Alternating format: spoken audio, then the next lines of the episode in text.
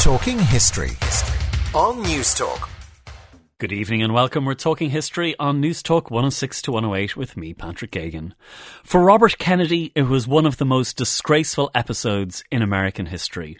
For Abraham Lincoln at the time, it was an unjust war started on false pretenses.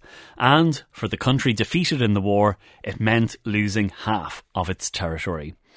Well, in tonight's show, we're looking at the Mexican American War of 1846 to 1848, and we'll be debating its impact on the United States, on Mexico, and whether it was a catalyst for civil wars in both countries. We'd love you to join our discussion. Just send us a text on 53106. Text costs 30 cents. Or you can email us at talkinghistory at newstalk.com.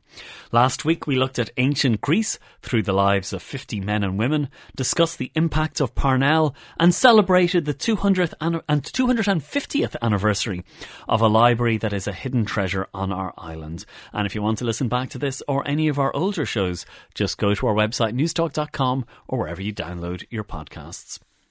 Tonight's debate is on the Mexican American War.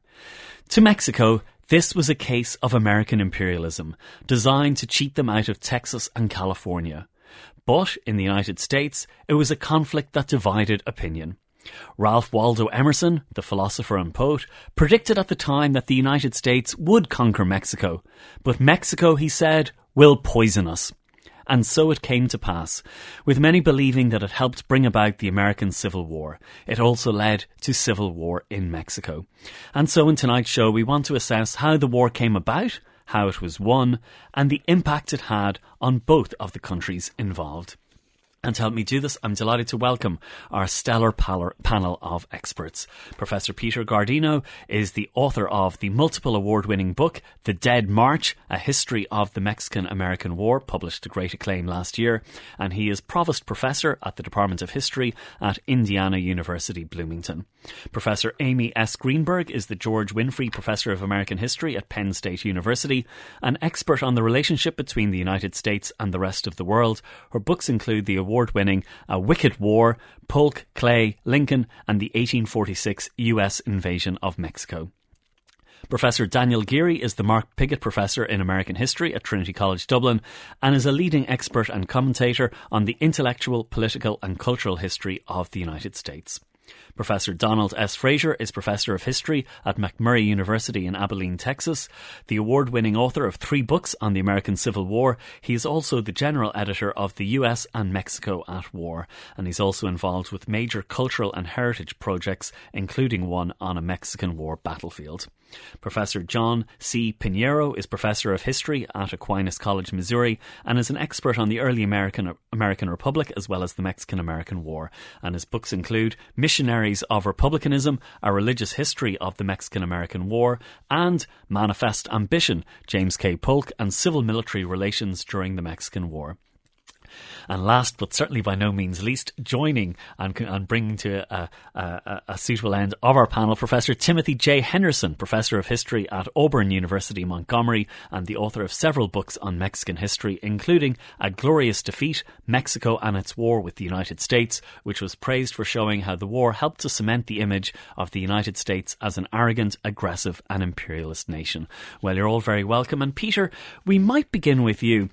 And we might begin with the idea of how this war is remembered and known, because it seems to be something of a forgotten war for the United States, but I suspect it's very much a remembered war for Mexico. Well, I agree with you on both points. Um, this is a war for which there's very little memorialization in the United States. Uh, there's no major monument on the mall in Washington, Washington D.C. or anything like that.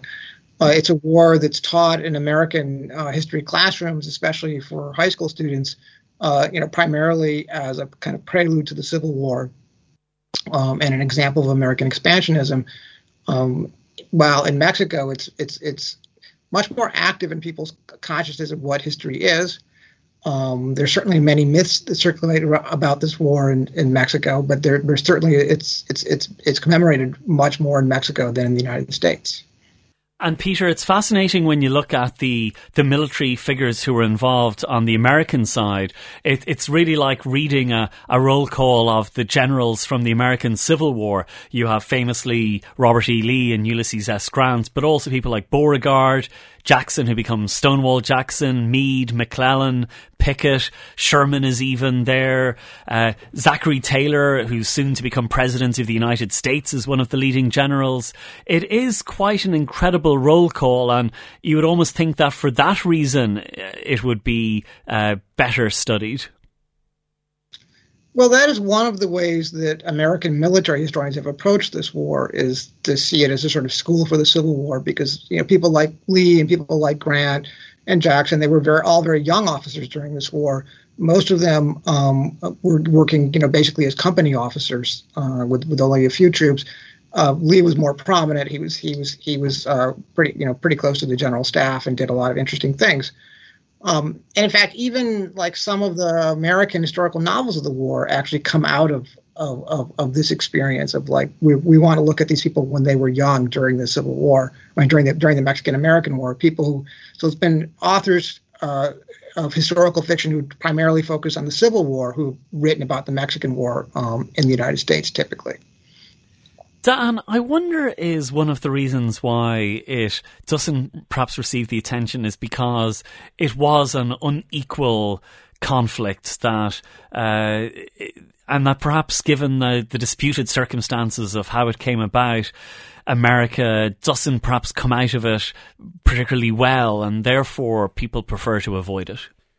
Absolutely. I mean, it, it's, you know, to put it simply, a land grab uh, against a weaker power. And it's interesting to think that uh, the event that Americans do remember and that is memorialized is the Alamo, which is a defeat in the Texan War of Independence, which is inseparable really from the lead up to the Mexican American War. So, why is it that Americans remember the defeat instead of their victories?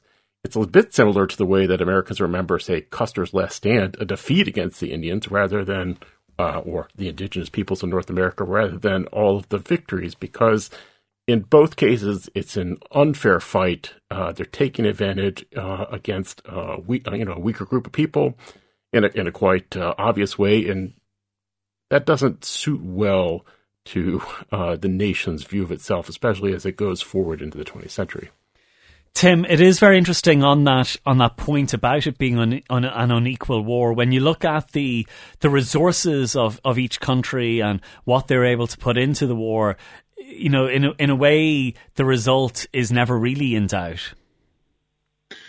Yeah, I think most Mexicans who were in a position to know uh, uh, what was going to happen really, it was a foregone conclusion that Mexico was going to lose the war. It had antiquated weaponry, it had a very politicized military. A lot of the people who advanced in the Mexican military did so not because of any kind of military talent, but just because they backed the wrong, right horse in one or another rebellion. So Mexico was by, in, by no means uh, ready for this war, and really the leaders of the of the country prior to the war, they for all their bombast, they tried fairly hard to get out of going to war with the United States because of this, you know, the, their awareness of the discrepancy. Amy, it's very interesting when you look at what was happening in the United States at this time and their attitudes towards Mexico. And there does really seem to be a sense of a belief in American superiority and, and a belief in Mexican inferiority that they, they didn't seem to really uh, believe that Mexico would challenge them in any way. Oh, that's that's absolutely right, Patrick. Um, James K. Polk, the president at the time, he wrote to his brother and his brother was posted abroad and, and said, don't bother coming home. This war is going to be over within six months. So uh, I don't think anyone in the United States thought that uh, the Mexican soldiers would fight as hard as they did um, because there was just so much racism. And Amy, a, racial uh, a racial dimension, but also it seems a gender dimension as well in terms of uh, the belief that they would be liberators and, and, and that the Mexican women would be greeting them with open arms and and and also a belief that uh, this was something that was going to be great for the American spirit. Oh yeah, absolutely. Uh, the United States um, saw itself as this superior conquering nation, and And um, if you look at the popular literature of the period, uh, it's suffused with this idea that um, the Mexican women are just waiting for American men to go down there and, um, you know, prove to them what, what a real man is like because uh, they could see that their own men were lazy or, um, you know, inferior in some way compared to the great American soldier. And John, that also brings us then to a, a related dimension to it, which was anti-Catholicism, and uh, and we we're aware of that strain running through American history, and it does seem to be very strong here when when they were looking at Mexico and Mexicans.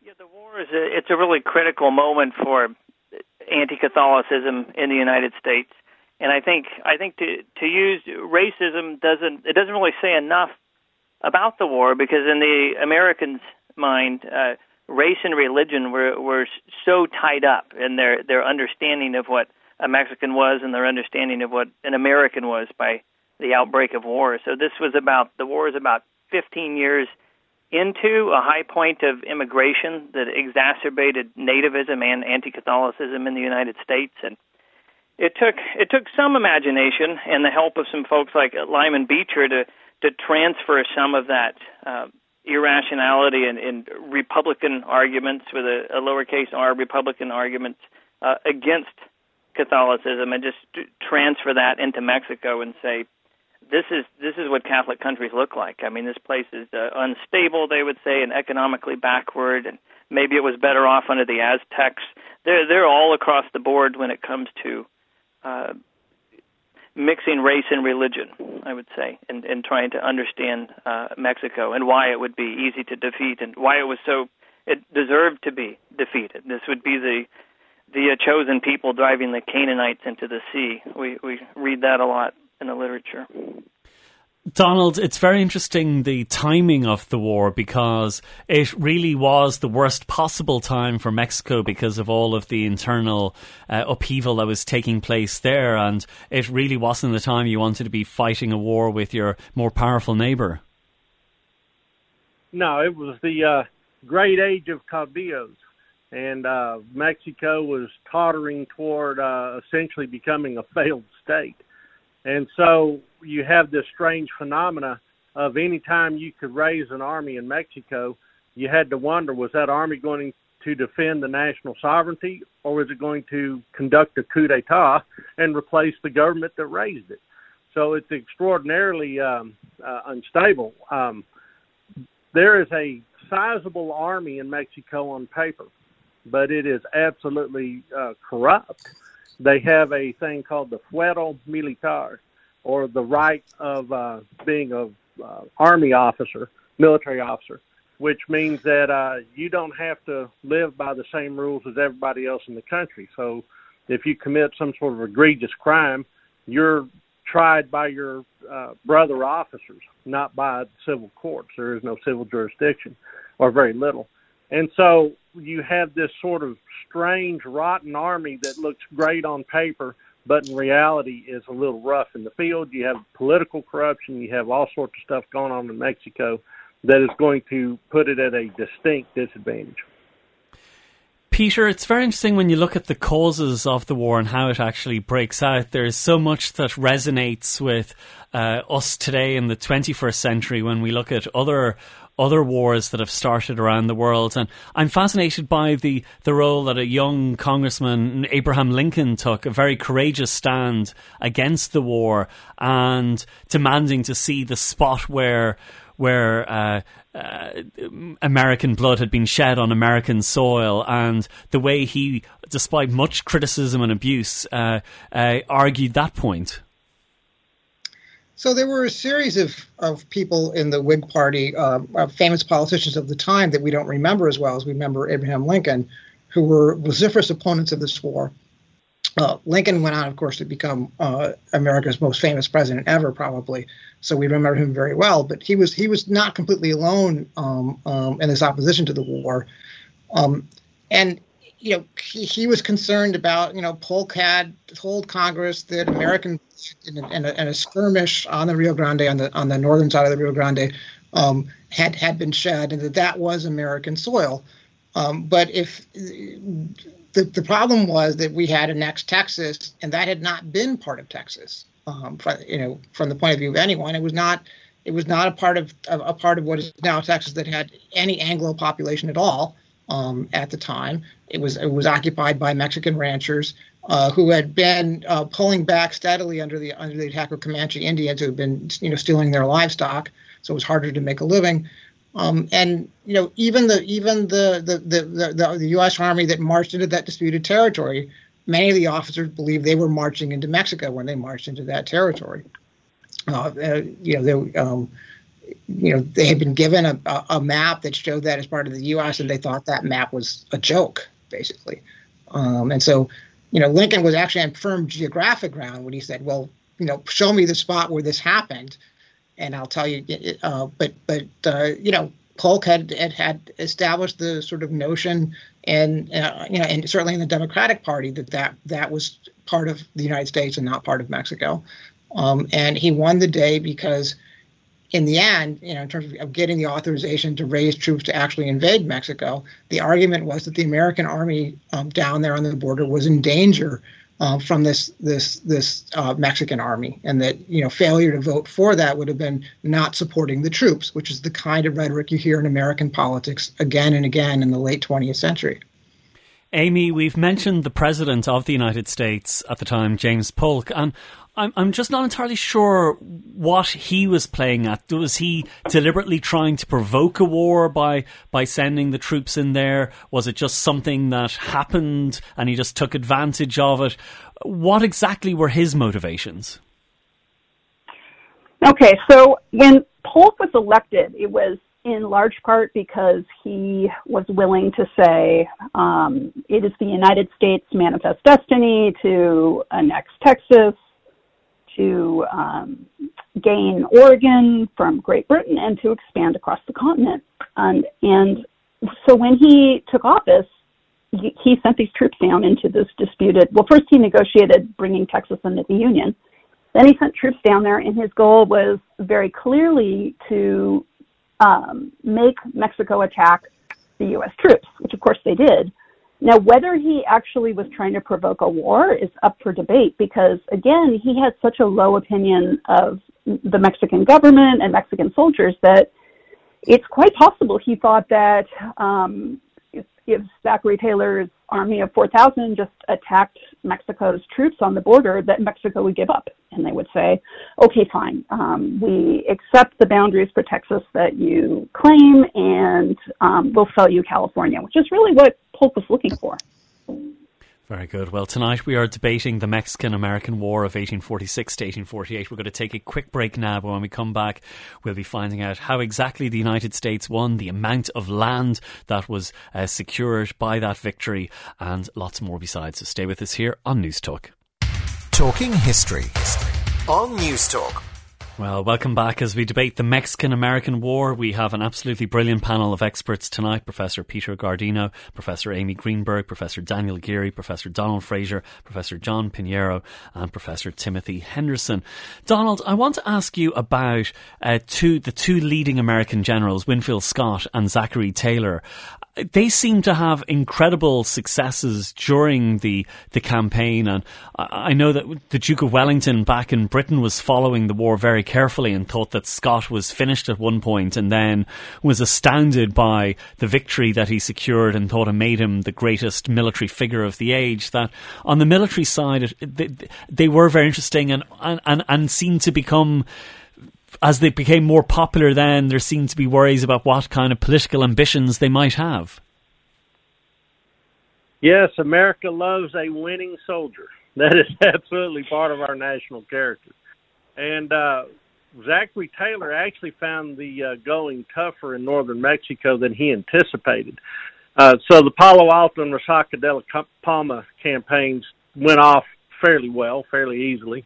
Uh, he brushed back the Mexican army to Monterrey, and at that point, I think that the president of the United States, James K. Polk, was hoping for a negotiated settlement.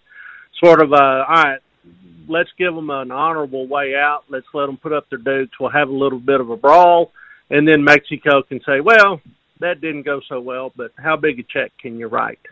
And I think everybody was surprised on the American side when Mexico didn't roll over and play dead. So then that meant that you had to invade into the interior of Mexico, which is pretty rough country. I mean, logistically, it's a nightmare. Uh, it is um, short on water, long on thorns and stingers, as they would say at the time. And then uh, taking the uh, uh, city of Monterrey, the strategic city of Monterrey, was tough. And uh, the Mexicans really fought the Americans to a standstill in that battle. So finally, Taylor lets the Mexicans negotiate a settlement, which really was buying him some time. The Mexicans withdrew, and Taylor's then in northern Mexico saying, "Well, look at that, you know, I'm the winner here." And people started mumbling, "Man, man, he would make a great president back here in the states. Maybe uh, he is a rising star." Well, the United States had two problems. First of all, Taylor was going to side with the Whigs, so there's a political dimension. And the other problem is Mexico's still full of fight, which meant that the United States Army had to increase dramatically, and you had to shift the focus of the campaign. And that's where Winfield Scott comes in. Politically, he's aligned with the uh, uh, forces that are in the White House at the time. He leans Democratic, and uh, he's a capable uh, administrator and is able to put together an army of regulars, which he essentially takes away from Zachary Taylor's army to also diminish him, uh, but also supplemented with volunteers from the U.S. states. And his campaign from Veracruz to Mexico City is absolutely uh, a remarkable campaign. And um, Mexico tried a uh, uh, defeat them in detail strategy. Uh, they raised an army in the north to destroy Zachary Taylor uh, they failed at the Battle of Buena Vista, but were able to send that army back against Scott, and really they got bulldozed as well, all the way back to Mexico City. And then there's some pretty rugged fighting around there, but Scott prevails. And uh, Wellington's uh, characterization of him as being one of the leading captains in world history is, uh, is well earned. Very interesting. Elizabeth in Raheny has texted in on 53106 to say that she's really enjoying the show uh, on a subject that she knows very little about and would love to learn uh, where uh, she should uh, start reading. Well, actually, our panelists have some wonderful books Peter Guardino, The Dead March, Amy Greenberg, A Wicked War, um, uh, Timothy Henderson, A Glorious Defeat. Uh, John Pinheiro has, has a, a, wonderful book on the religious element of it, and then also Manifest Ambition on civil military relations. so so uh, uh, it's it's it's it's it, there's a, a wonderful uh, library of books to go. Uh, Jim and Dunboyne uh, would like to know more about Ulysses S. Grant's part in the Mexican War, Hero to Zero, as I understand. A brilliant show. Thanks, Tim. I wonder about that because I read great things about Robert E. Lee's um, military engagements during it and how how how much he impressed people like Winfield Scott. What about Grant? Do we know uh, how successful he was? Um, that's for me. Uh, y- yes, just if you if you have any uh, thoughts on that.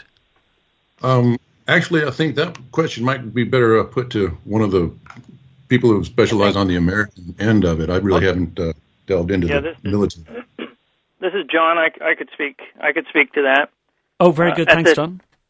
Sure. At the at the time of the beginning of the war, uh, Grant Grant wrote, and I, it was either his diary or, or a letter, wrote something like, "If I could come to Mexico as a private, I would come no other way." I mean, he he knew that um, the the path through the military echelon would would would would have to involve battle and going to the battlefield. And uh, he comported himself well in Mexico, but was nowhere nearly as important as as Lee, who managed to uh, find ways into to Mexico City in that campaign. But in his memoirs, and after the Civil War, of course, had intervened, and in his memoirs, which he wrote many years later, he referred to the Mexican American War as one of the most unjust ever waged. He may have said something like in the history of mankind, but but but certainly he had he, saw the war very differently than he had as a young man after after witnessing the consequences of it. So he, like most of his countrymen, thought the Mexican War really had had been more than a catalyst, almost a, a cause really of of the Civil War. Very interesting. And Tim, it's interesting when you look at the different levels of enthusiasm in both countries that there seems to be a, a, a huge drive to get involved in, in, the United States, but nowhere near the same levels of enthusiasm in Mexico. Well, actually, uh, I and uh, Professor Guardino had very different interpretations of this, so that's kind of an interesting point to make.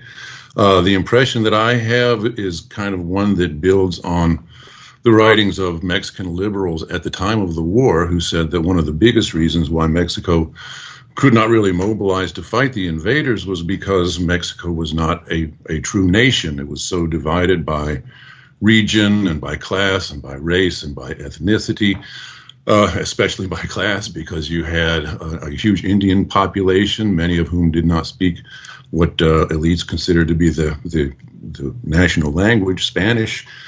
Uh, and they lived in, in great poverty and they suffered mostly exploitation and they just didn't have a huge incentive to pick up arms and risk their lives in order to fight to defend that government. Very good. Well, Peter, I might bring you in on that then, uh, in terms of the different responses in both countries and, and your take on it. So, in some ways, I agree with with uh, Professor Henderson, and other ways, I disagree with him. Um, but in my research on the war, what I found was that when you looked beyond what the liberals wrote, looking back on the war, and you looked at the experience of people during the war, that in in fact, uh, many people were willing to give up both their blood and their treasure um, to fight the Americans for a variety of reasons, not always not always unadulterated nationalism. Um, and you know this is this is very important to consider. Uh, and I agree with, with with Dr. Henderson about the the the Mexico was actually a very divided place at the time, was very very unequal place at the time, and that some people were were were, were relatively indifferent to this. Uh, but the biggest problem that Mexico had was that Mexico had about a third of the per capita income that the United States did. And the biggest problem that Mexican uh, politicians had was raising enough money to feed armies and to arm armies. Uh, and the biggest problem that your average Mexican soldier had was surviving starvation rather than surviving contact with the Americans. So there were many Mexicans who were, who were very enthusiastic about fighting the war, especially against Scott's campaign as it neared central Mexico, which had a much larger population um, and, and, and, and also a, a, population that had been much more exposed to the idea that Mexico was a nation um, at that point, because um, it was a nation in formation, um, just as the United States was. Um, you know, so and the other thing to keep in mind is that many Americans were not all that enthusiastic about this war, um, including Americans who were in Mexico. Uh, the volunteers who signed on initially for one year, uh, when their year was up, um, almost all of them you know, went back to the United States and left Scott's army in the lurch and dramatically de- um, delayed his campaign to Mexico City because he had to arrange for all of them to go back down to the coast and, and out through Veracruz and wait for new volunteers to arrive from the U.S. And the second wave of volunteers recruited in the U.S., those regiments filled out much more slowly um, than the first wave because by then they started to understand this was going to be a long, longer war than anyone realized, and that many people who were going into these volunteer regiments were going to die of disease if not from contact with the enemy. Amy, very interesting there to hear about uh, some Americans not being hugely enthusiastic, especially those who who were, directly involved and it directly affected. But then we also had some Americans who were super enthusiastic and who believed that uh, this was an opportunity to take all of the land from Mexico. That's exactly right. Well, um, I, first, I just want to say, because none of your listeners can see this, that the whole time that Peter was just talking, I was nodding vigorously because he really captures um, the reaction of the volunteers that are in Mexico and how they're just done with it. And, you know, one of the big reasons that um, volunteering fell off is that the men who volunteered to go fight Mexico, they thought they were going to have this heroic experience of hand to hand combat um, against a, a Mexican. And th- that just didn't happen for most of them. Um, in terms of the All Mexico movement, I think it's one of the most fascinating elements of this war, which is that after the United States captures Mexico City, there is a movement, particularly centered in New York and the cities of the East Coast, to take all of Mexico as spoils of war. And it is, it didn't pan out, obviously, for a number of reasons, including the fact that the Treaty of Guadalupe Hidalgo uh, showed up in the United States, and so the war came to a close. And also because a lot of Southerners, um, including John C. Calhoun, the biggest uh, pro slavery voice um, in the South, were opposed to taking all of Mexico because they didn't want to incorporate Mexicans into the United States in large numbers. But but a lot of expansionists saw the idea of taking all of Mexico and incorporating it into the U.S. as the next stop on Manifest Destiny. Like we we we've conquered Mexico, and all of that land, for reasons that Dr. Pinheiro pointed out, you have a lot to do with Catholicism. All of that land really deserves to be in U.S. hands. Wow. Dan, it's very interesting. Uh, like, it's, I don't know, would they have been able to get away with it? Could the United States have gotten away with taking the entire amount of territory from Mexico? Yes, but the question is, what would that have entailed? Because uh, the parts of Mexico that the U.S. does get are pretty sparsely populated. Um, so you have maybe 75,000, say, uh, Mexicans who, because they are even considered inferior, they're considered white, they're given citizenship rights. But if the U.S. were to take in all of Mexico, including central Mexico, which was far more um, densely populated, then the question becomes well, are we going to allow all these people to become American citizens? And if we do, you know, is this going to be a threat to the republic? This is what John C. Calhoun and the Southerners and other racists were concerned about. And so, in a way, even though racism fuels the war, it also, you know, stops it at a certain point.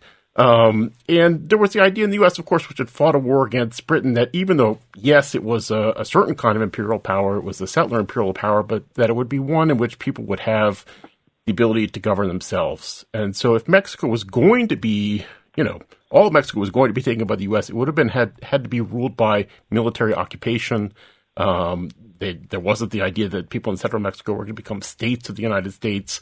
And so now it looks like, you know, the U.S. is kind of becoming the British Empire, and that's not something what they want to do. They do it 50 years later in the Philippines, but uh, at that time, it, w- it was something a lot of Americans didn't want to, it's not a road they wanted to go down. And Dan, the slavery question is so interesting, and the slavery subtext, because I know that back in Ireland, people like Daniel O'Connell uh, were very against Texas because they didn't he didn't like the idea of of of, of, of a slave of a slave territory and becoming a slave state, whereas sympathetic to Mexico because precisely because it was Catholic and, and, and anti-slavery, and that uh, as you're adding more territory to the United States, slavery just and that shadow looms so large. Absolutely. I mean, in a way, it's slavery that uh, begins the war in the first place, in the sense that uh, the secession of Texas uh, or the, the, Texans from Mexico has a lot to do with the fact that Mexico had, Mexico had outlawed slavery. Um, and then, you know, of course, it's a whole issue of slavery because all this territory gets uh, does get taken as a result of the Mexican American War, and the question becomes: Are these are these going to become free states or slave states? And that's what leads to the Civil War. There was no inherent contradiction, if you like, between the slave states and the non-slave states, but what precipitates the war is this whole question of what's going to happen to these new new territories. Lincoln, for example, his position is free soil. It's not get let's get rid of slavery. It's no slavery in the new Western territories, and that's a position that creates the Civil War. Donald, there's also an Irish dimension to the war, and you have Irish fighting on both sides. And then, uh, in some circumstances, you also have the same Irish fighting on, on, on both sides when uh, they, they, they switched during the war. That's true. Uh, one of the things that the Mexicans were able to play on was the anti-Catholic, anti-immigrant sentiment that was rife in the United States at the time and a bunch of these troops go down to Mexico and they are treated uh, very poorly. And just being a regular in the United States Army was rough.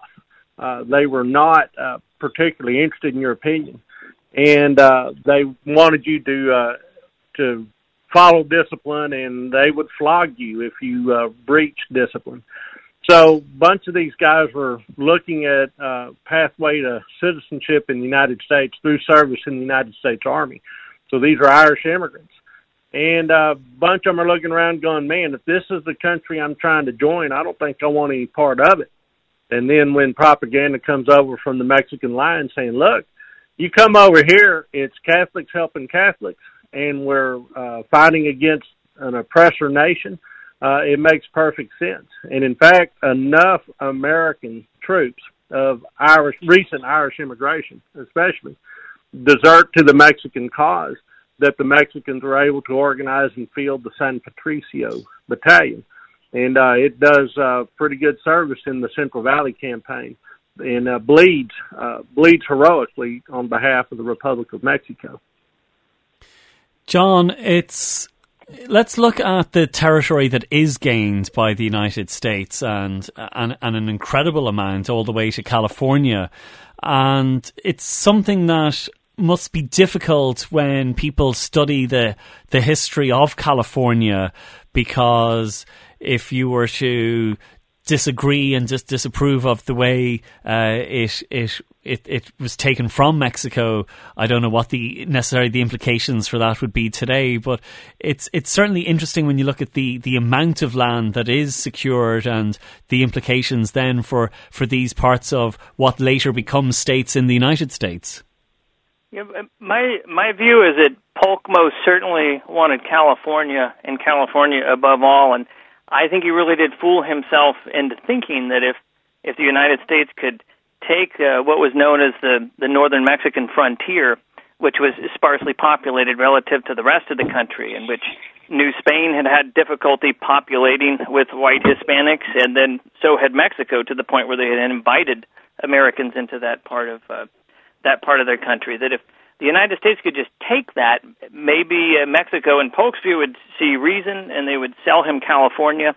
And of course, that's that's not what they did. But California, the way I understand Polk, that's that's the real prize for Polk. And this vast area known as New Mexico also came in, which includes several current uh, U.S. states. And Texas, which had been officially annexed just a few days prior to Polk becoming president. That's all hammered out while Polk's Polk's president. Uh, but uh, if you read di- different Mexican War histories, they'll talk about the United States winning Texas in the war, not winning Texas in the war. But it's all about how they're going to mm-hmm. draw the borders at that point. Uh, but that that northern Mexican frontier, uh, I, I forget which uh, which of us earlier had mentioned um, had mentioned uh, the uh, uh, uh, Mexico having difficulty uh, uh, forming a nation as the United States was in formation. Well, as, as Italy and Germany were in formation, moving ahead a few a few decades. Uh, there, there's a lot of nation building and border making at this time period in the rest of the Americas as well, with experiments in South America that are eventually going to go from one one country to to five. So there's there's a lot in flux here when you when you zoom in at least to look at the Mexican question. Uh, the the question of, of justice is always going to enter in, as, as Grant mentioned many decades later. Okay, well, we are talking about the American the American Mexican War, the Mexican American War of 1846 to 1848. We're going to take a quick break now. But when we come back, we'll be exploring the legacy of the war right up to the present day and whether Emerson was right that Mexico will poison us. Talking history on News Talk. Well, welcome back as we debate the Mexican American war, with an absolutely brilliant panel of experts Peter Guardino, Amy Greenberg, Daniel Geary, Donald Frazier, John Pinheiro, and Timothy Henderson. Peter, can we talk about the casualties on both sides? To what extent do we know how many killed were killed, how many were injured, and I suppose the extent of the, the suffering on both sides? It's easier to talk about the extent of the suffering than it is to quantify the casualties. Um, for the United States Army in Mexico, uh, we have you know pretty good statistics. Um, for the Mexican Army in Mexico, we don't necessarily have good statistics. For Mexican civilians, we have practically zero um, in the terms of statistics. Um, it, it, was certainly a war um, in which um, there was a great deal of suffering on all sides. That the, there was a great deal of violence and also a great deal of what you would call sort of collateral deaths from disease, and in the Mexican case, from starvation and from lack of water um, uh, which was a, a, real problem for armies operating in, in northern Mexico. Um, it, it, certainly, it, in terms of of the casualties, it's not like the U.S. Civil War with the really incredibly massive numbers of, of people actually killed. Um, it's but it's significant, um, and and uh, Mexican War, um, you know, U.S. soldiers in the Mexican War uh, when they were writing their memoirs or when they were writing their letters, uh, wrote often about the the, the, the, the, psychological pain of seeing comrades die. Um, and in volunteer regiments, it was very often your comrade was your boyhood friend uh, who, who died of disease, who, who died of violence while they were in Mexico. Um, one of the principal things, and this is going to sound a little funny, Uh, but one of the principal things that, that I learned spending years working on this war is, you know, I thought before I started decided to decided to work on a war, I thought, yeah, I'm I'm basically a pacifist. I, I don't I don't like wars. Uh, by the time I was done, having waded through so much death um, and the documents, I really didn't like wars. Uh, it's it's uh, it, it you know you, you start to understand just kind of what a trauma what a trauma this is for people for the winners as well as the losers. And P- Peter, when Emerson said that Me- that they would win, predicted they would win, but said that um, uh, Mexico will poison us. What exactly did he mean? Was it that by adding so much new territory, you were creating uh, pressures to decide whether these would be slave or free states? So I'm not uh, much of an expert on Emerson, uh, although my mother was an English teacher. Um, but I think that what he mostly was talking about is what the what the effect of being a conqueror uh, what effect that would have on American democracy. Okay, um, that it would it, it would make the United States um, less democratic. It would go against the the values that he thought the United States represented. Okay, so basically values of freedom. Um, and in that sense, it did. I mean, one of one of the legacies of the war, one, one of the most obvious legacies, is, is the U.S. Civil War. Um, but one of the less obvious legacies that that ended up having a very long term impact on the United States was it it very thoroughly racialized Mexicans. There was a process that really had started with the with the Texas Revolution and people's reaction to the Texas Revolution. But certainly by the end of the war, there were a set of ideas about who Mexicans were that had become very um, firmly and concretely planted um, in United States culture. Uh, and these ideas were repeated, you know, throughout the rest of the 19th century, throughout the early 20th century, in places like the movie industry, um, and carry forward, um, you know, to today, where you know your your average American still basically has this gut feeling that Mexicans are are uh, poor, violent, untrustworthy, um, and lazy, and these are all things that really um, came out of that 19th century um, conquering of Mexico. Um, and and you know they were there. This was the kind of thing that that you know Donald Trump used as his, his basically his opening line in his 2016 campaign to become president of the United States, and he would just not have been able to do that without this 19th century history behind it and I'm sure not in any way aware of that 19th century history either. Tim, you've also explored in your work how it changed the perception or cemented uh, the image of America with some of its neighbours, and it wasn't a good image. Um, no, Treaty of Guadalupe Hidalgo. Okay, sorry, no, we've got a bad line there, so we might just uh, we might just come back to you, Tim, on, on a stronger line there because it was just breaking up there. Uh, Dan, let's talk about the legacies because uh, there is that point that I was asking Tim about the, the image of the United States. It's it, it's it's it's it's a huge legacy, both in terms of civil war in America, civil war in Mexico, but long term, all the way up to the present day, as we heard there with uh, the image of, of, of Mexicans that Donald Trump was was projecting. It's there in terms of uh, uh, the way America developed. It's the way in terms of America as an imperial power. Like it's it's a legacy that resonates uh, so powerfully. It does. I mean, yeah, absolutely. All the politics around the border, and uh, there are many Mexican Americans who still say, "Hey, we didn't cross the border; the border crossed us." Um, mm-hmm. But I, another thing that I point out, though, that uh, that's quite important to American power that this makes America both, uh, with the United States, that is, uh, a an Atlantic and a Pacific power. And this is going to be actually quite crucial to the rise of the U.S. as a global superpower, um, you know, even to this very day. So, uh, and in part, I think that's what uh, Polk and other expansionists had in mind.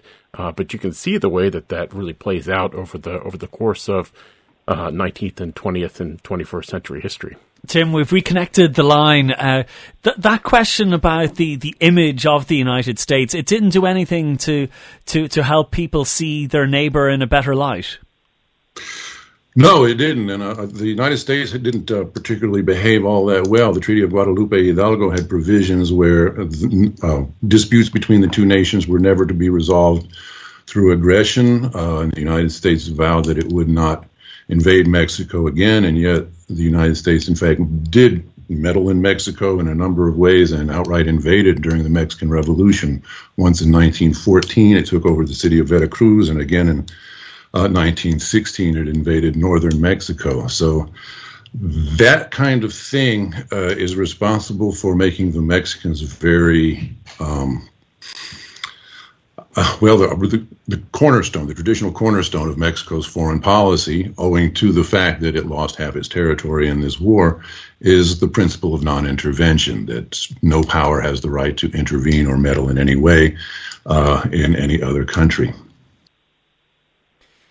And Amy, whenever I read books on the American Civil War and the causes, there's usually a mention of the Mexican American War, and you do see that Emerson quote about uh, it's like the arsenic, the man who swallows the arsenic, it, will bring him down in turn. But now I wonder if we almost need to see the Emerson quote in a in a much broader context, because based on on what I've heard here, it's that uh, that that arsenic, that poisoning continues right to the present day, and that Mexico was a poison poison. It injected a poison that that continues to to to exert a, a terrible legacy.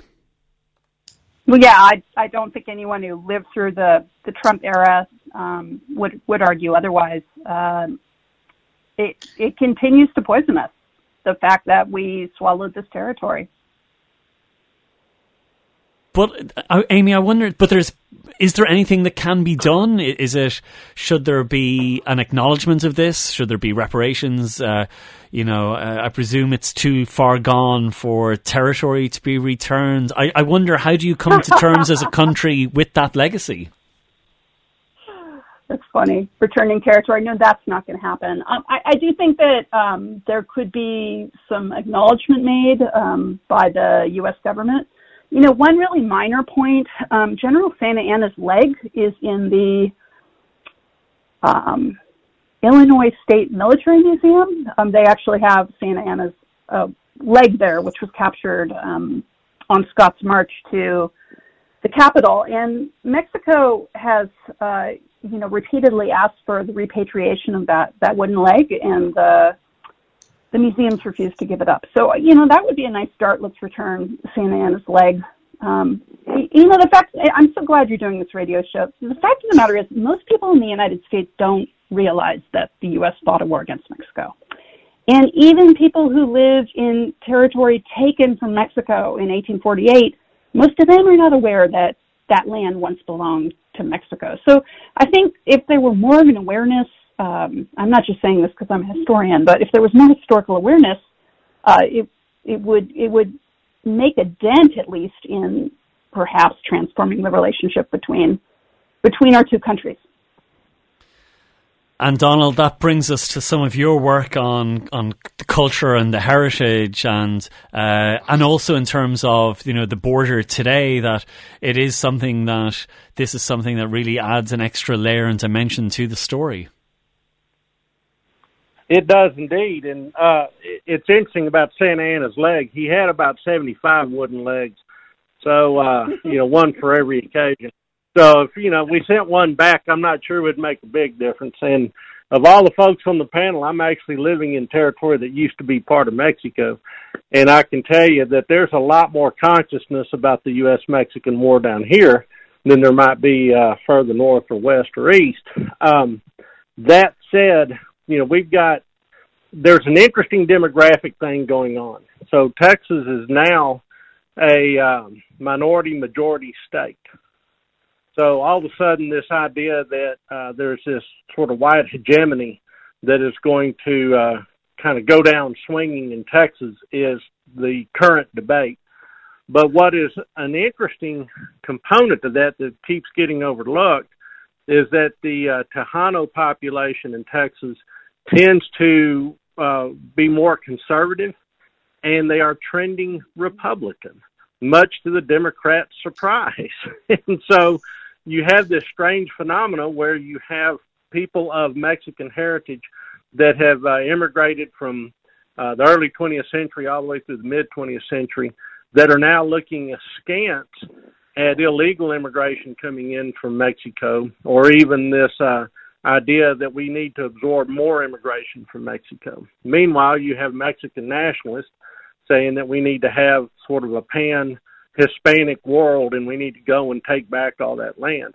So it is current events down here. And uh, where I live, I'm actually a two hour drive from the Mexican border. And um, when we're talking about folks coming across Del Rio, that's nearly local news for me. And this sort of how does the United States and Mexico how do they uh, how do they both occupy the same continent and get along is going to be an interesting uh, component that will flavor the entire future of both nations. One thing's for sure: the people with the most population usually win in history, and uh, right now the trend is that there's four uh, Hispanics coming to Texas for every one white uh, or Anglo, and so pretty soon that is going to decide the question whether anybody likes it or not. Okay, well, uh, this is uh, living history, and it's. Uh, I think that's a good note on which to end our discussion. Uh, just to say that on a personal note, it's been an absolute honour and privilege uh, to uh, to be able to ask questions to such a distinguished panel, the leading experts on this subject, and I'm so grateful to them for giving up their time tonight. Professor Peter Guardino, author of The Dead March, Professor Amy Greenberg, author of A Wicked War, Professor Daniel Geary of Trinity College Dublin, Professor Donald Frazier, uh, author of so much on the American Civil War and the series The US and Mexico at War, Professor John Pinheiro, uh, author of Missionaries of Republicanism and Manifest Ambition, uh, Professor Timothy Henderson, author of A Glorious Defeat. Absolutely brilliant panel tonight, uh, and really bringing the, the causes, the course, and the consequences of a war like the American uh, Mexican War uh, to life for our listeners and showing how it resonates so much today and perhaps why it should perhaps resonate more than perhaps it does. That does bring us to the end of tonight's show. My thanks to my producer, Susan Cahill, Peter Malloy on sound. Next week, we've got the life and counterlife of Philip Roth, plague, pestilence, and pandemics throughout history, and white freedom and the racial history of an idea. So join us next week on News Talk. We've been talking history. Good night. Talking history, history on News Talk.